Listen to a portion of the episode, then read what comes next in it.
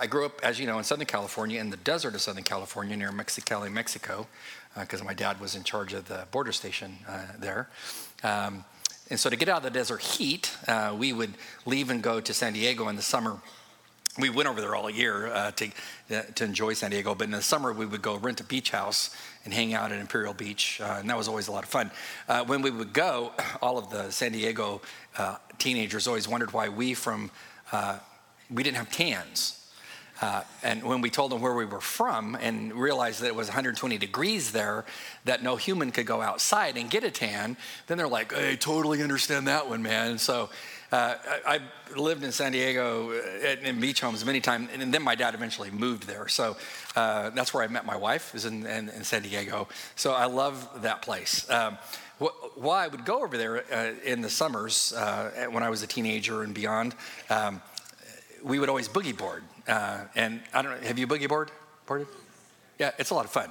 Yeah, uh, it, it's a lot of fun. You don't have to try to stand up on a board and, and make it, and, and, and it's, it's, just a lot of fun. So uh, I've been out uh, uh out of Imperial Beach uh, in all kinds of waves. I've been sucked out in riptides, and never thinking I was going to return, um, and just had a lot of fun. But I've watched a lot of, uh, like when I was 14, 15 doing this, I watched a lot of older guys in their 20s surfing. I thought, man, now that's cool. So I've analyzed them because when you when you're watching surfers, um, what is what is basically their goal? Why, why are they out there? Catch a wave. I mean, that's why they're out there. Uh, and so when you go out with them uh, and you're on your little big boogie board floating around in the deeper water, out in the big swells, they're all just kind of huddled around out there, just waiting for the next big one to set up. And then when, when they get up on that board, on that wave, what's the goal? Stay on the board for as long as possible, right? That, that's the goal. It's pretty simple. Uh, and so, as I've done that many, many times over the years, uh, you can see the BCCer out here. See him? That's a Burke Community uh, surfer right there. That's a tsunami wave. That's a big one. Uh, it's like, oh my gosh, that's to like take me out. Uh, when you look at our church, I, I kind of think I, I've always told you there's metaphors and everything, spiritual value in all that we do, even surfing. Surfing is a spiritual thing. Did you realize this? Like, how so? Uh, well, because God sends waves. Now, no surfer out there can claim he set the wave up. No, the wave comes from God. And so when we look at our church by way of analogy, you are all now inducted into surfdom. You're all surfing. You realize this? I don't know where you're from, New York, wherever you're from. Uh, you are a spiritual surfer because God has sent our church a massive tsunami wave. And we've been riding this wave for 15 straight years. And what's the goal of a surfer on a wave? Stay on your board, ride it as long as possible. And so, uh, what I want to talk about today uh, is how do we continue to, to ride the wave that God has sent us? Because He's blessed us greatly. You know this, right? Uh, it's great spiritual growth, uh, uh, awesome uh, numerical growth. We've grown 281% in, in the last 15 years. That's shocking. And we lose 20% of our people per year because what happens to them? Which is probably going to happen to some of you. What is it, what is it called? They leave. Yeah, yeah, yeah. Because the Army wants you over here as a colonel, or the Navy wants you over here as a captain. And so instead of you telling them, I can't leave, I got to stay with my church. You, yes, sir, I am leaving, family's moving. And so, how many might be leaving in this next year? How many? See, we'll pray for you.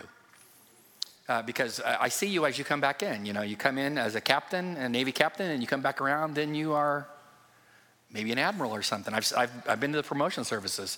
So, so we, we lose people, but we gain people, and sometimes they cycle back through, but the church continues to grow. So, how do we manage that tsunami wave of blessing? Because it is from God, He sent the wave. Uh, I'm going to ask a couple questions. Uh, how do we juice the wave uh, to get the most out of it? Uh, question number one uh, to get the most out of the, the wave that God has sent us is who in 2024 are you going to lead to Christ? Who? Well, you, you don't understand. You know, I just, I, I don't, you know, that's not my gift. You know, I just, I never close the deal, you know. okay, great. Um, I sold deep sea boats in college. My roommate's dad owned the dealership in El Monte, California. Uh, and so the purpose of getting the person in the deep sea boat when they come in and they're driving a Porsche Turbo Carrera, whatever they were driving, because they got these are expensive boats. You get them inside the boat, you can close the deal. Usually, they're feeling the teak wood, the leather. The, you're like, God wants you to have this vehicle. This, I know it's a gas crisis, but you'd look great in this with the family. Uh, Imagine if I get him in the boat and I'm like, hey, it's, you know, hey, it's over. And it's really good talking to you. I'll see you later. That's not the goal, right? I want to sell him the boat. Now, is, uh, talking about Christ is way more important, correct? Because we're talking about eternal things. So if you think, well, it's just not my calling to like close the deal. Oh yeah, it is. So who, who in 2024 will you lead to Christ? Now, the New Testament church was all about this, all of them. They were so excited. The New Testament church, founded in Jerusalem, uh, they were on fire uh, for who Jesus was. Uh, you wouldn't find them all caught up in how do you feel about Roman politics? How do you feel about the Sanhedrin politics? They weren't into all that stuff. No, it was like, are you saved or are you not saved? Because once they caught wind of the resurrection of Jesus Christ in time and space, because many of them were eyewitnesses or knew people who had seen all of the evidence of the resurrection of Christ, once they understood all of that and were saved, that is, read the book of Acts, that is all they talked about the resurrection of Christ. And so the, the head surfer back then was Peter. Boy, could he surf. Because when they were all gathered for Pentecost, is when Peter gets up and brings the heat, as it were. In chapter 2, notice what this spiritual surfer says and learn from him. Chapter 2, verse 22. He's got thousands of people listening to him. What does he say to them? Men of Israel, listen to these words. Jesus the Nazarene, a man attested to you by God with miracles and signs which God performed through him in your midst. So you've seen the miracles only God could have done them. You've seen the evidence. Uh, just as you yourselves know, this man delivered up by the who really killed the Lord. Well, he was he was killed by the predetermined and foreknowledge of God. It was a salvation plan. But he said, but you also had culpability because you nailed him to the cross by the hands of godless man, uh, and you uh, and to be put to death. He said, but uh, on the flip side, verse 24, God raised him up again on the third day uh, putting an end to the agony of death, since it was impossible for him to be held in his power. You couldn't keep G- Jesus in the grave. Why? He's God. He's God. And plus, he prophesied that he would be uh, raised the third day. And he said, If you lay my body down, I shall take my body up. And so he defeated sin and death. Once he presented what had happened in time and space, they had, they had killed the Messiah, but he had defeated sin and death on the third day. In verses 25 to 26, he talks about how the Old Testament prophesied uh, this uh, resurrection of the Messiah. They should have known it was coming. But then in verse 36, notice what he says. In verse 36, therefore, he's like a lawyer. He's going to bring his case to a conclusion. And notice what he says. Therefore, in light of all the evidence I just talked about, let all the house of Israel know for certain that God has made him, this one you crucified, this one who's resurrected, who is he? He's Lord, He's God, and He's Christ. He's Messiah. He's the anointed one. This Jesus whom you crucified, he, uh, he, he, He's the one who redeems us. But he goes on to say more.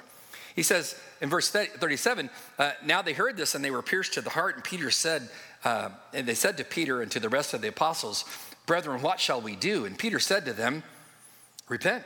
Notice he's, he's bringing them to a point in conclusion. Repent and let each of you be baptized in the name of Christ for the forgiveness of your sins, and you'll receive the gift of the Holy Spirit. Uh, now, we need to say as a side note, because some people are confused and think to get saved, you have to repent and be baptized. And if you're not baptized, you're not saved. That's erroneous. Um, I don't know if you know this, but the Greek, te- the Greek text, the punctuation in the Greek text of the New Testament is not, it's not in, uh, inspired. Uh, when you read the Greek text, there's no punctuation uh, you put punctuation in where you think it should grammatically go. So in my Greek Bible, it's called a UBS text, United Bible Society's text. I've gone through this in a graduate class uh, when I was taking a class my fourth year uh, at DTS on this particular passage. Uh, and you can move your options around grammatically. What he says here is repent to be saved. And then parenthetically, oh, by the way, don't, don't forget to get baptized because you repented. And then there's another comma uh, after getting baptized, but you must be one who repents to get saved and ultimately baptized. But baptism doesn't save you because that's a work. Uh, otherwise, the thief on the cross wouldn't have never gone to heaven. Why? Wasn't baptized. But Jesus told him, Today you shall be with me in paradise. How could he say that? Well, because he had faith in who Jesus was and he repented. And so Peter tells them, uh, I've explained to you who Jesus is. There's thousands of people listening, and then he tells them, What should you do in light of your situation? You should repent and turn to the risen Christ. He just closed the deal, as it were, and, and actually called them to be saved. When is the last time you told your mother, your brother, your cousin, your aunt, your uncle, a friend who you know doesn't know Christ, this is what he has done, and what are you going to do with him? I mean, you've actually asked him. Um, in John chapter 4, uh, Jesus says this, and I know this is mixing metaphors because we're talking about surfing today. Uh, they hadn't invented surfing in Christ's time. At least I don't think so. Uh, Jesus was into the agricultural world, but notice what he says. He says, uh, Don't you say that there are four months and then comes the harvest? Any farmer would say, Yeah, that's how we roll. Uh, you you uh, plant your seed, let, and hopefully it gets rain and sun, and in about four months you got a crop. So the answer to the question is, yeah, that's what happens. What did Christ tell them? Behold, I say to you, lift up your eyes and look at the fields. Why? He says they are heart, they are white to harvest. So Jesus says, spiritually speaking, eh, that the world is always in a state of harvest time. Spiritually speaking, you can't harvest unless you send out a harvester, right? The person who goes out like Peter to say, Jesus died for our sins, rose the third day from the grave. Uh, you're a sinner and you become saved when you come to know him by faith. Who wants to repent and turn to him? He asked the, he asked the question. So, in light of uh, the methodology and, and what Christ has said, if the field is white unto harvest, what are we waiting for? Um, there are many people who've been uh, saved through our ministry over the years. You've seen all the baptisms we've been doing. Uh, God has blessed us, but there's many, many more that don't know Him. So, what should we be about as we're surfers trying to get as far on the wave God has sent us? We should be asking that question Who am I going to lead to Christ? And if you've never done it, uh, just ask for God to make you courageous and brave. And, and help you. So, do you think when you present uh, what the gospel is, everybody's going to be in agreement? Probably not. Uh, you think you might be argued with? Mm-hmm. Uh, but speak anyway. That's what Peter did. Secondly, this logically leads to another way to keep uh, uh the wave going that God has put us on. It's a logical question. Who am I going to lead to the Lord? In fact, you should probably pray for them by name. God, I'm going to pray for so and so, and I want to see them saved this year. Second question How do you do it? Like, how do you lead someone to Christ? Um, now, we live in a, a part of the country where there's plans for everything, right? Contingency plans. Do you work at the Pentagon? See, they're all quiet now. Yeah, I, I work there. Yeah, don't you have contingency plans for just pretty much everything? I asked the Army two star general one time, uh, I asked him, like, uh, what, what, how, how planned out are you guys in the Army? You know, he said, Sir, we are planned out at least 30 years for different scenarios. 30 years. Unbelievable. I don't know how that, how does the Navy roll? 40 years. Yeah. Air Force? 50? Okay, okay, okay. This is degenerating. We're moving on. I won't even ask about the Coast Guard or anybody else. And the Marines. That's pretty funny. Yeah. We know that's probably hyperbolic, right? Or maybe it's true. Uh, but we, we have plans. So here's the thing we live in a planning society. How could you actually think, well, I'm going to pray for so and so to become a believer? You have a plan? Mm, I don't really have a plan. Like, what are you going to tell them if you get the opportunity? I don't, I don't, I don't really know. Uh, you should have a plan. So I'm going to do something I haven't done. I'm going to explain to you a plan, a method that you can learn. And I'll put it online tomorrow. If you want to memorize it, feel free. I memorized it in my 20s. I've used it I don't even know how many times in my lifetime to present the gospel to somebody. So to present the gospel to somebody is uh, is pretty simple. Uh, back in the day, uh, people would memorize what was called the Old Roman Road, and people today might think, well, that's you know that's outdated. You know, uh, no, it's not. It's the gospel. Kind of works like this. You're talking to somebody that doesn't know Christ, and you get the opportunity to talk about spiritual things. So you ask them this question if you died tonight and stood before Christ at the gate of heaven and he asked you one question, why should you come into my heaven? What would you say? I've asked lots of people that question. I used to go door to door in Dallas on Monday nights knocking on doors, asking people that question because it was a class I took. I did it as an internship in San Diego. I've walked all over San Diego knocking on doors. I have heard all kinds of responses to that. If you died tonight and sit at the door of heaven, blah, blah, blah, what would you say? I've heard all kinds of statements. Well, uh, you know, my, uh, my grandmother was a Christian, and I'll, I'll probably get in because of that. Mm, that's not going to work. Um, well, my parents were religious people. Really? Uh, yeah, they were Christian scientists. Yeah. Uh, I don't think that's going to work. Uh, I mean, I've heard, I've heard all of them. Uh, and so you listen to what they have to say, uh, uh, and then you then move on from that to say these things that you've talked about, like your, all your religious works and things that you do, those don't matter to God because all He's concerned about is the death, burial, and resurrection of His Son. Would you mind if I told you like how you how you become a believer? I, I can tell you, I've not been denied getting to share that with very most people will say, sure. And so you, you begin your presentation. It's very simple. It's composed of two things bad news, good news. How many components? You can totally memorize this. How many components? Two, with an opening question. Bad news. What's the bad news? Well, the bad news is, uh, according, to, according to the scriptures, um, is we're all born sinners. And if they happen to not believe in sinners, just ask them if they have children. Ask them. Because I've told you this before, because it's so true. When you have a child, whoever sits down and says, Today, honey, is our lesson on being selfish. What parent does that? Today, we're going to learn uh, how to share. yeah, because they come in like tweaked, right? And so we're all born sinners. Uh, that's the bad news. And the scripture is clear Romans 3.23. All have sinned and fall short of the glory of God. All no exceptions. How did you become a sinner? Well, when your parents had you. Well, where did that sin come from? Well, from their parents. Where they, all the way back to Adam. Adam's sin was handed down to us. And so all men, scriptures say, are born sinners. That's the bad news. And they call, fall short of the glory of God, meaning there's no way we can work our way into God's presence. Because if we could, then Christ died for no reason. So uh, I grew up playing baseball. My arm is not what it used to be. Uh, I don't think I could throw anywhere near how I used to throw. So if we had a contest on trying to uh, go out into the parking lot with baseballs and throw down, uh, down and, and, hit the uh, Lincoln Memorial from here, worthy goal?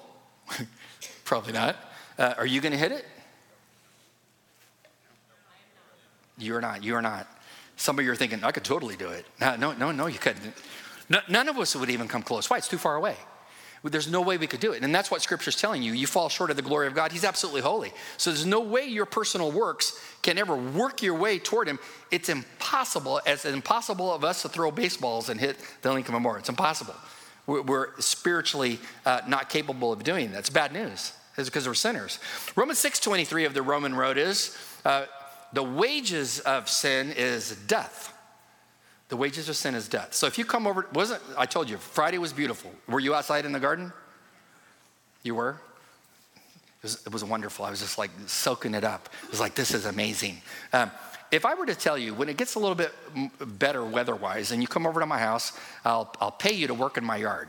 I need, not not that I would do this, but because I love to work in my yard. But just say, case in point, I come over to my yard and I'll, and I'll pay you to work in my yard. Okay, how much do you think would be fair? Well, I don't know, minimum wage in California is 20 bucks an hour.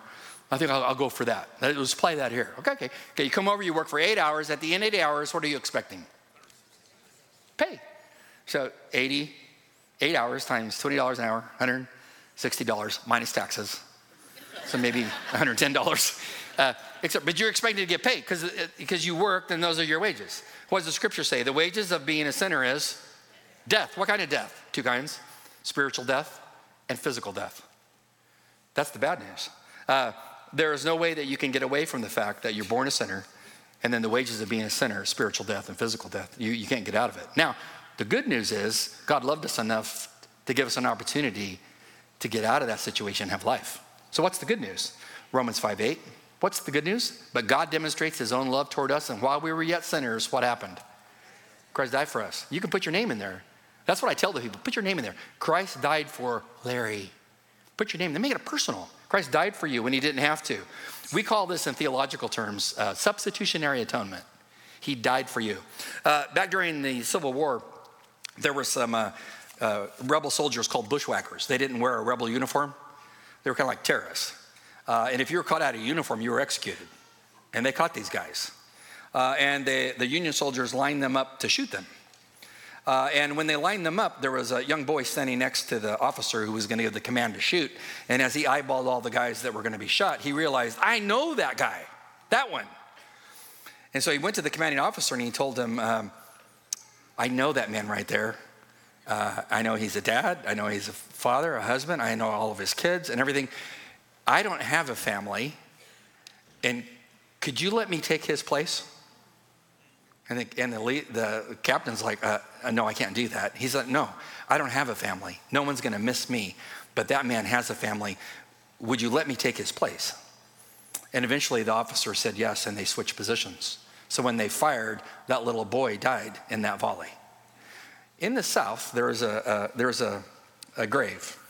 Uh, and on that grave is written this statement Sacred to the honor of Willie Lear, he took my place. A tribute to that young man who died in his place. Because that man who was destined for death was a given life because somebody died in his place. That's the gospel, is it not? Jesus died in your place. And so, if you break uh, down the gospel to those terms when you're talking to people, they can understand what Jesus did for them. And so, how do you secure spiritual life in light of what God has done? Romans 2 or Ephesians 2 8 and 9. What does it say? For by grace you have been saved through all your hard effort and religious works. Nah, you're saved through faith, right? And that not of yourselves, uh, it's a gift He gives you. And it's not a result of your works. Why? Because we would boast about it if we did works. Um, what is faith? Does it mean that I have blind faith and I just check my brain at the door? No. Uh, you like roller coasters? You don't like roller coasters? Or you're into parachuting out of planes that are perfectly good and but but like roller coasters, like the ones I've gone on. I went a couple years ago when they finally opened the Mount Everest roller coaster down in Disney World. I went on it. Have you been on that? It'll change your life.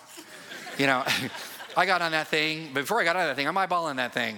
You know, I know it's new, but it's like, you know, I'm looking at the track, you know, you know, how are the magnets stopping this? What is going on here? You're looking at the harness when you get in. I got broad shoulders. I get in the front of that thing. I pull the harness over me. I'm like, am I really in here tight enough? I wish I could go one more click and just really hold me up, kind of loose in here, and all kind of, and all of a sudden, boom, shoots you out of there. Have you been on the ride?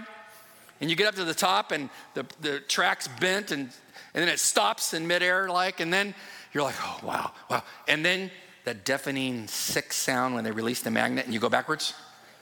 Sorry to mess up the ride for you, but yeah. So when I got on that ride, I had total faith in the engineer who designed that thing. There was not a number in line. If you have questions, call this number and talk to the engineer who designed this. I just thought there must have been a really good engineer that I've never seen who knew exactly what he was doing with this team. And whoever the welders were that did all this work, they must have really known what they were doing. So I, by faith, after I analyzed this thing, got in there and took off. That's like the Christian faith. I analyzed what the Bible says. What does it say? I'm a sinner? Yeah, I know I'm a sinner. And I need a Savior. Who is it, Jesus? I look at all the evidence the biblical evidence, the extra biblical evidence for a resurrection that happened in time and space. And then I turn to Him in faith. Faith based on the facts. Uh, when's the last time you challenged somebody? What are you going to do with Jesus? And then you follow it up with, because they usually have like questions, you know, reasons why they don't want to make the decision. Ask them, what's keeping you from making the decision to follow Jesus? They'll tell you. Used to, back in the day, I wouldn't do this today because times have changed, but I used to take out a three by five card and say, what, what are your reasons why you don't want to follow Jesus? Well, you know, what would my wife think if I were to do that? Okay. And I write down all their things, and I would turn the card around to them and show them and say, in eternity, when you're not in heaven, Will you find comfort in these statements? Well, not really. no, you only find comfort when you know Christ. So you, you need to know a method. So, what should our church be about? Who am I going to lead to Christ? Who am I praying for? Number two, do I know a method? I just gave you a method. It has two components. What are the components? Bad news, good news. You got to learn two verses for each of those two points and then ask the question what are you going to do with Christ? Uh, I would like uh, to see our church grow not just by church transfers, but by kingdom transfers. Many, many kingdom transfers. And then I want to talk about a third point. Uh, how do we accommodate our God given growth? Because the wave God has sent us uh, has maxed out the parking lot and everything else, hasn't it? so we just talked about theological things. So now we're going to talk about some practical things. We, we run around 23 to 2,400 people per Sunday. Uh, there's usually around 480 to 510 children here. Uh, there's like 170 high schoolers, et cetera. There's a, a lot of people descend on our place. But have you had issues in the parking lot? Yeah. Yeah. I mean, it's, it's just like there's only so many spaces. So, so I'm going to talk about some practical things to accommodate the growth that God has sent us. Okay. Number one, um, you need to consider where you sit in a given service, like the chair you're in. What in the world is he talking about? Okay, you might come into the sanctuary and, think, God, God has ordained, ordained me to sit on the outside perimeter of the aisle. now you know what I'm talking about. I mean, hey, baby, the Lord does not want us sitting in the middle of an aisle. Because if we need to get out, I mean, I don't want to have to be asking people I don't know. No, so we sit on the outside. So, so, so when the sanctuary fills up, it's usually like down the sides. You know, that's where the spiritual people live. In fact, some people have sat there for so many years, I think they think God told them to sit there. And sometimes they'll move on me, messes me up. I'm like, what's going on with your family? You've moved on me. Okay, that, that type of thing. But if you sit in the middle of the aisle, which is the sweet spot for spiritual surfers, what have you just done? I left the outside of the aisle open for all those other guests that are going to be coming. So, because you don't want to come in and like be stepping over people, like if you're new, it's your first Sunday, right? Uh, Liz and I, a couple years ago, one of our couples, uh, they managed the Edelweiss Hotel in Germany. Uh, sehr gut. Uh, so they invited us to come over, uh, enjoy the hotel, uh, you know, see Germany, see the Alps, take a ride up the Zugspitze, and just have a good time. Uh, so then they, they got us tickets to go to the uh, Oberammergau Passion Play. Uh, it's all in German. It was totally awesome. It's like a six hour ordeal. Uh, and so we got there late. Germans are not late. we were late. And we got there late. We walked in uh, and we see 5,000 people sitting there. And they don't speak English. And so Liz and I walk in with our tickets and we eyeball like, you know, where our, our, our seats are. And they're in the middle of this really long aisle full of German people, very stoic looking. And so I walked over there because uh, we got to go about, you know, 15, 20 seats in, in there, you know. And so I walked up to this German guy and I'm just standing there, you know, with my tickets and everything. Uh, and he, he's not even doing eye contact with me. You know, I'm like, hello, was ist los? Wie geht es Ihnen? You know, what? he won't even, nothing. And so we stood there, stood there, stood there. It's very uncomfortable. And then after a while, this is funny. The, any Germans here? Yeah. So, so after a while, the guy stands up. He's about six four. He stands up and he looks at everybody down the aisle and he goes, Aufstehen. Guess what that means? Stand up. And they all slowly rose. And Liz and I squeezed our little bodies in. You do not want somebody to come into church like that. You know, like they're standing there waiting for a seat in the middle of the aisle, and you're like, stay. I don't know what it means, but Marty used it one time. Um, you want them to be able to just come in and sit down. Well, that was easy, right? How do we accommodate our growth? God wants you to sit where? In the middle. Yeah, I had one lady come up to me after the last service. She's like, I'm so convicted. You know, I love the outside of the aisle. Well, I'm not saying you can't sit there, but you know, just make sure that the middle part's filled up. No, number two, I told you this was practical. Number two, uh, we usually have about 30 to 50 cars in the shuttle parking lot down the street on Old Keene Mill. You know this? Yeah, by the way, I want to thank all the shuttle drivers for the awesome job they do all year long. Um, awesome. But 30 to 50 cars, I mean, two people per car, maybe. I mean, we could put way more people down there because the parking lot is a problem, isn't it? You do not want people losing their salvation trying to find a parking spot. and so we need to com- call you to be committed to parking down the parking ride. Where is it? Old Keene Mill. If you shop at Marshall's, right behind that is a parking park and ride. Park there. We got signs set up. People, you'll see it. It's an easy ride. Uh, I don't do it every Sunday, but I do it a lot of times. Uh, join them. This is so important because I heard many times last year that we had, on average, 30 cars pull in our parking lot and pull out because there's no place for them to park and they didn't go to the park and ride. That saddens me. And so when you park down there and you free up a spot, you're freeing up a spot for someone to come, and maybe it's their first time to come. And so God wants you to sit where in the church? In the middle, primarily. It's, next Sunday should be really funny. park where? Park and ride if you can.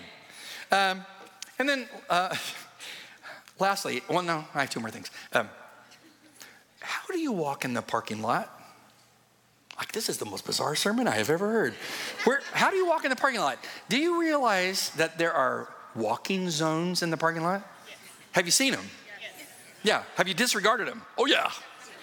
Um, I just follow where God leads me through the parking lot. So if everybody come in here in the 524 spots we have, have out there all go where they want to go, mayhem for people trying to get out. Because what do they do? All those people walking outside those walking zones, they have to stop for you to go in front of their car. It's the Christian thing. Do you hear me? When you see somebody walking in front of you, you don't, it's not like DC where you floor it. You want to pause, all right, and let them walk in front of you. So if you have people walking all over the place, the lines to get out of here are like, eh, eh, Eh, eh, eh, it's, it's like insane. So if you're walking in the zones where you're supposed to walk, then everything flows more fluidly. So if you see two parallel lines with little lines painted in it, and they're what color? White. Where should you be walking? God wants you, and it's after the service, it should be pretty funny. Everybody's like, man, look what he said. Yeah, yeah. And it's just traffic flow, right? Right? Yeah, yeah. Um, and now I need to talk about the parking lot because the parking lot is an issue, isn't it? I mean, I, after church last week, I waited forever just to back up to get in line to get out of here. And people could see me. It's the pastor. It's like, whatever. like, I got no special privileges. Once the sermon's over, I'm like you, man. I'm like, so I just sat there forever, you know. It's like, it's pretty funny. Um, we have 524 parking spots. That was designated on our site plan like 45 years ago. We're bigger than that. So what we are doing, we've spent several thousand dollars uh, to get our, our engineer, Walter L. Phillips, to look at our property to ask us where we can put more cars. They have come back to tell us that based on uh, county codes that have changed, we can put up to, this is mind boggling, up to 115 more parking spots on our property. huh? Yeah, like where? Yeah, you want me to tell you where? Okay. Um, what side of the building is this? North, south, east? This is west. Correct? Correct? All the army should know this. Is this west? West. So if you go out through there, what's over there on that corner? Fairfax County Parkway, and between us and Fairfax County Parkway is a forest. You know how they build everything here? You, you have to have a whole bunch of trees to camouflage where Kohl's is. You know, you can't see things. So when we built all this, you had to have so much space between us and Fairfax County Parkway. They've, this is shocking, they've relaxed the rules in Fairfax County. Yeah, it's a wow thing. So uh, let me see. Over here on the west side of the building, uh, where this forest is, they're saying that we can now, let me find my, that we can put 60 parking spots over there. 60. Go around the little fire lane, 60 spots over there.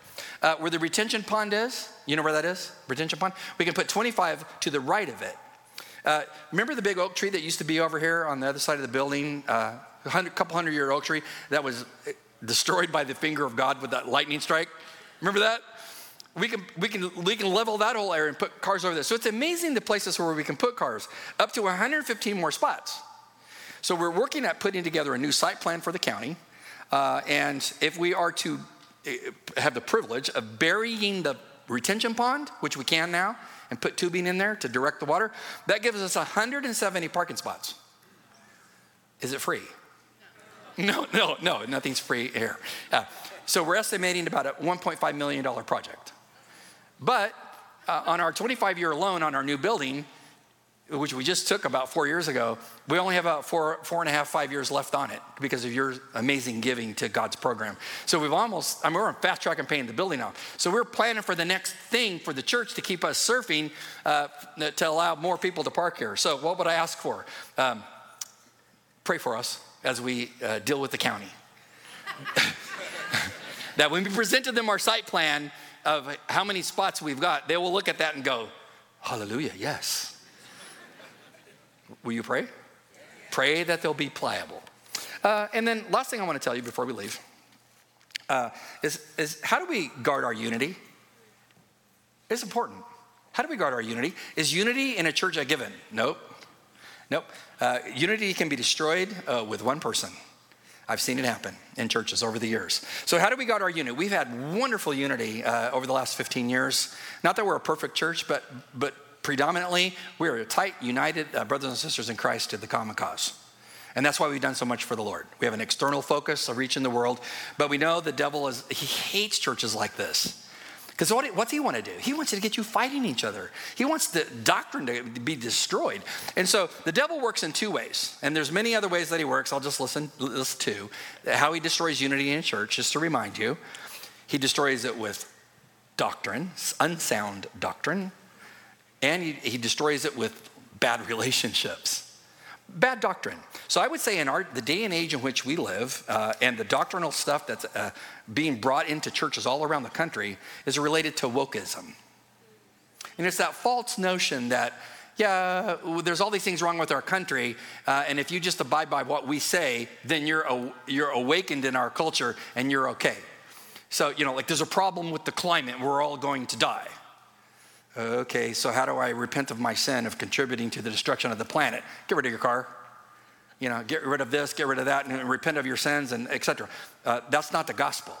These are all false ideologies walking into our, our culture, uh, whether it's sexuality, whether it's racism. We have all these things that are problems in our culture, but the culture's answer to those problems is not of God. So they're trying to force the church at large to acquiesce and waffle on sound doctrine to embrace what the culture says. We are not going to do that. You hear me? We are not that kind of church because we follow what the Word of God says, and truth never changes. Never changes. And so we want biblical answers to the cultural problems because that's what brings unity. And so there's that constant tension in our culture and against your pastoral staff. We want to have you pray for us as we remain true to the Word of God. And we challenge you because it's that unity that, that builds strength to the body. And the other way the devil destroys the church is relationally. He gets you fighting amongst each other. Uh, I've always found it kind of amusing. Philippians 4, where Paul closes his letter to, and he says this Imagine being in scripture because you had a fight with another woman. I'm serious. I urge Euodia and I urge Syntyche, you guys all know who they are, to live in harmony in the Lord. Indeed, true comrade, I ask you to help these women who have shared my struggle in the cause of the gospel. I mean, help them. What? They're, they're fighting amongst each other. And as these two women are fighting amongst each other, we can't get the church unified to do the things God wants us to do. Have you ever been in a church where Christians are fighting each other? Oh, it's, it's a terrible thing. At my last church, I was sitting at my desk one day working on a sermon, got a phone call. They're having a spaghetti festival at the church. Uh, the lady calls me, hello, you know, um, we'd just like to know on our committee uh, what kind of tablecloths you want. Hmm? Well, what are my options? Uh, white or checkered? I don't really care. Pick one. No, no, no. You're the pastor. Pick one. Uh, I don't know. I think of Italian food. I think of checkered. Okay, thank you. Praise God. I mean, within 10 minutes, I got another phone call from another lady. Yeah, hi. Oh, hi, Doris. Yeah, what? I can't believe that you made the decision for checkered. And there was this huge fight over checkered and white. Does it really matter? No. I'm like, hold the phone, I don't care. I had all these women on this committee for an Italian dinner fighting among themselves. What do you think the devil's doing?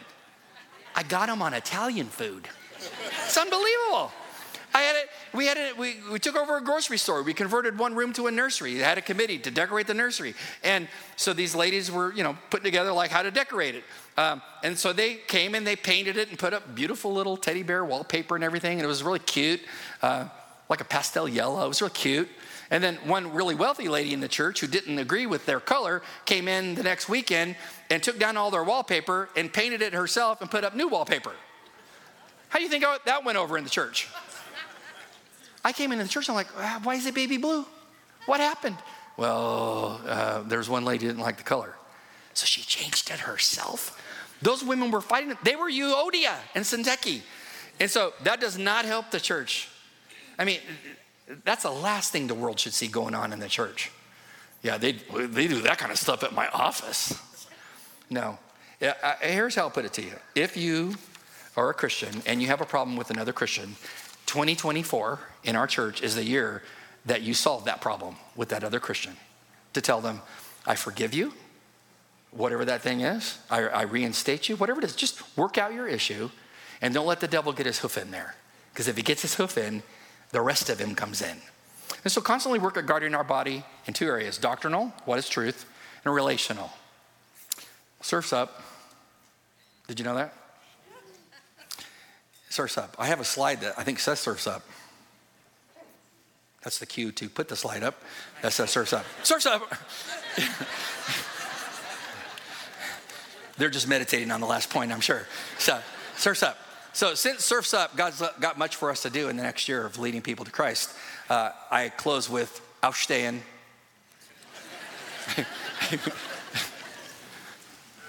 Let me pray for you. Uh, God, uh, pray for the, the body. Uh, help us to cut deep into Satan's kingdom in 2024 by leading many people to Christ. Give us a rich harvest of souls. Uh, guard us, protect us from the evil one. May there be joy, compassion, mercy, and truth, all the things that we need to exhibit. May it exude from us throughout the year. And we thank you for your rich blessing upon us as we've been obedient unto you. In Christ's name, amen.